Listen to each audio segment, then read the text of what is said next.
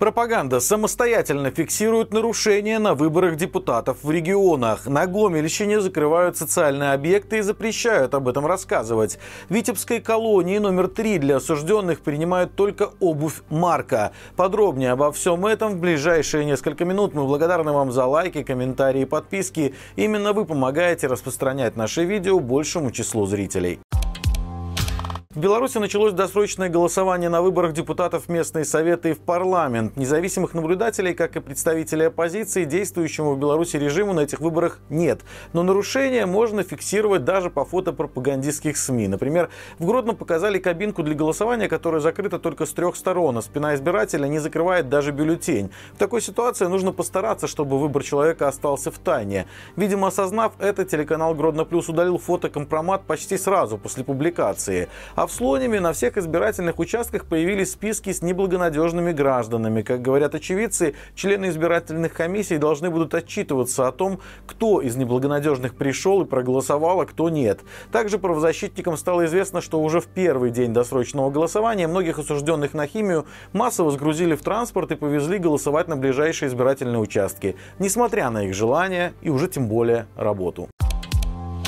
В Гомельской области закрывают не только объекты социальной инфраструктуры, но и доступ к информации об этом. Газета «Голос Ветковщины» опубликовала заметку на проблемную тему, но уже через день публикацию удалили. В заметке, которая называлась «Где спеть песню», рассказывалось о закрытии Дома культуры в Великих Немках, последнего учреждения культуры целого сельсовета. И это не единичный случай сокрытия проблем социальной инфраструктуры регионов. Например, жители деревни Долголесья Гомельского района остались без клуба библиотеки, где до последнего проходили культурные разные мероприятия и работали кружки. Решить проблему пытались много раз, но чиновники все время говорят, что денег на восстановление здания нет. А в деревне Романовича проблемным вопросом стало функционирование фельдшерско-акушерского пункта. Его крыша пришла в полную негодность, поэтому власти решили перенести ФАП в новое место, к которому далеко и неудобно добираться маломобильным людям.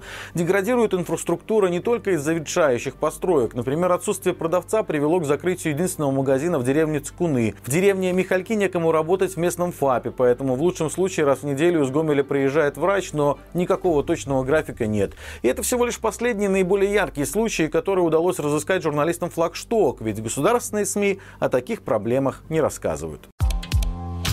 В Витебской исправительной колонии номер три для осужденных принимают только обувь марка. Родственникам осужденных разрешили в вещевых передачах присылать узникам на выбор ботинки всего двух артикулов.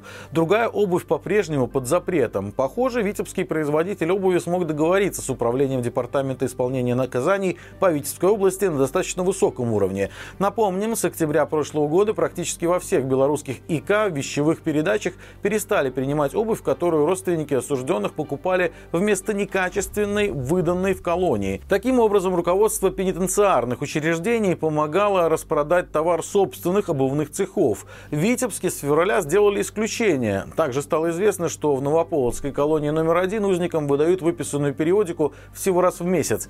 Выписывать газеты и журналы родственникам осужденных теперь не разрешается. Это делается при наличии средств на лицевом счете самими узниками колонии из резко урезанного списка периодики, который не совпадает с подписным каталогом Белпочты. В пропагандистских целях своевременно в колонии выдают только газету «СБ Беларусь сегодня». Что касается других изданий, то их не выдают в срок, а сперва собирают и отдают лишь один раз в месяц сразу все номера.